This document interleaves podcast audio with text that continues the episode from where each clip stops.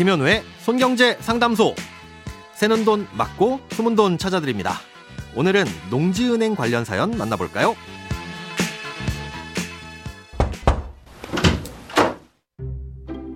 커피 타임을 듣다가 궁금한 점이 생겼는데 어디에 올려야 할지 몰라서 손경제 상담소로 사연을 보내봅니다. 저희 본래 집은 경기도 광주인데 경기도 여주에 전세로 거주하는 집이 따로 있습니다. 전입신고는 아직 안 해둔 상태고요. 그런데 농지은행에 검색해 보니 여주에 있는 집 바로 앞에 마음에 드는 농지가 있더라고요. 그래서 농지 임차 신청을 하려고 했는데 주거지에서 30km 이하만 된다는 답변을 들었습니다.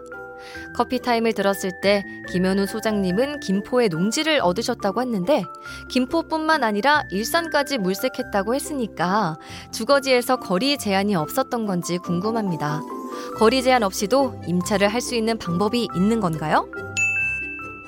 농사를 지으려고 하는데 농사를 지을 땅이 없는 분들은 이 농지은행이라는 곳에서 땅을 빌려서 농사를 지을 수가 있습니다. 개인적인 사정으로 농사를 짓기 어려운 분들이 농지은행에 농지를 맡기면 농지가 필요한 사람을 찾아서 빌려주는 거죠. 이렇게 농지를 빌리기 위해서는 여러 가지 조건을 따져보는데요. 그 중 하나가 현재 살고 있는 주거지와 빌리려는 농지와의 직선거리입니다. 결론부터 말씀드리자면 주거지로부터 30km 이내인 농지만 빌릴 수가 있고요.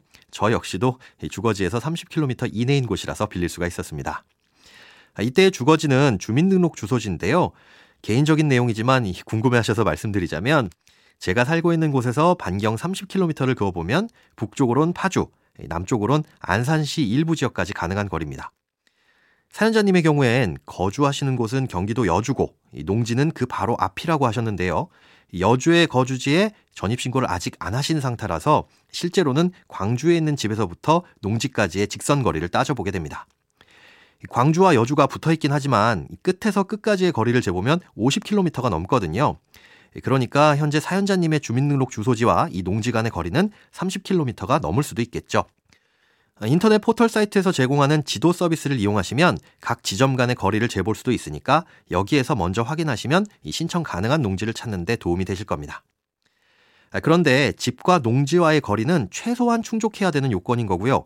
이 내가 신청하려는 농지에 경쟁자가 있을 경우엔 별도의 기준에 따라 임차인을 선정합니다.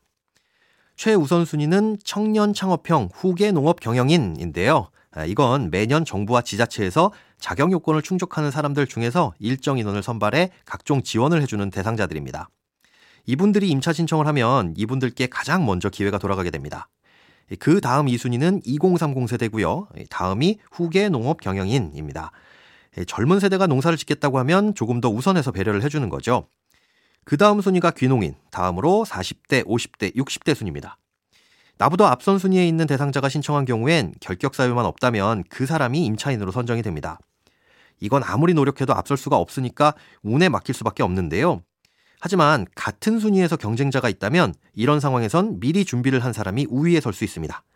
아, 이럴 땐 평가 기준에 따라서 점수를 매기고 높은 점수의 사람을 뽑는데요. 이때도 나이와 거리가 평가 점수에 들어가긴 하지만 노력으로 채울 수 있는 점수가 있습니다. 예, 바로 영농기술 및 경영 능력인데요. 농업기 학교를 졸업했거나 이수한 경우에 점수를 받을 수 있는데 이 농업 관련 교육을 따로 이수한 것도 인정을 해줍니다. 이런 교육은 농업교육 포털이라는 사이트에서 받을 수 있는데요. 여기에 가면 농업에 관련된 각종 교육을 동영상으로 수강할 수 있습니다.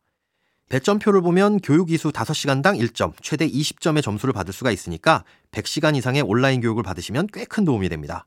사실 저도 다른 경쟁자 두 분이 더 계셨는데 이 교육 이수 이력 덕분에 선정이 될 수 있었습니다. 모든 교육은 무료니까요. 시간이 날 때마다 조금씩 수강하셨다가 농지 임차를 신청하실 때 교육 수료 확인서를 발급받아서 제출하시면 되겠습니다. 돈에 관련된 어떤 고민이든 상관없습니다.